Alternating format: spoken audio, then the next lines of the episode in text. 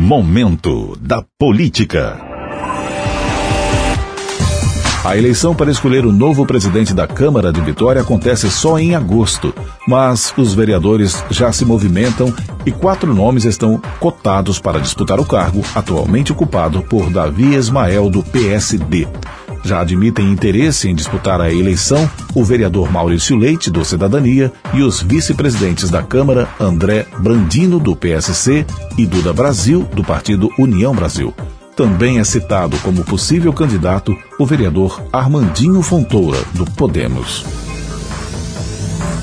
Os deputados Teodorico Ferraz e Hércules Silveira reiteraram pedido ao governo do estado para que ajude a sanar a crise financeira da Santa Casa em Cachoeiro. Para os parlamentares, se o hospital estivesse em melhores condições de funcionamento, a morte do jovem Kevin dentro de uma ambulância poderia ter sido evitada, pois ele não precisaria ter sido transferido para o Imaba, em Vila Velha, onde esperou atendimento por mais de quatro horas.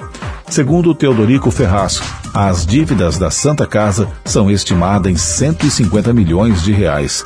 Hércules Silveira cobrou do governo do estado para que faça a requisição administrativa do hospital, porque, segundo ele, a Santa Casa pode fechar as portas.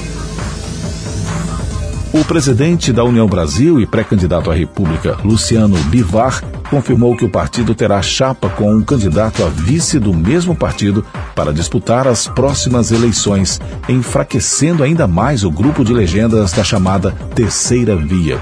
Inicialmente, a União Brasil discutia com PSDB e MDB a hipótese de as siglas se unirem em torno de um só nome para tentar romper a polarização entre o ex-presidente Luiz Inácio Lula da Silva e o presidente Jair Bolsonaro. Momento da Política.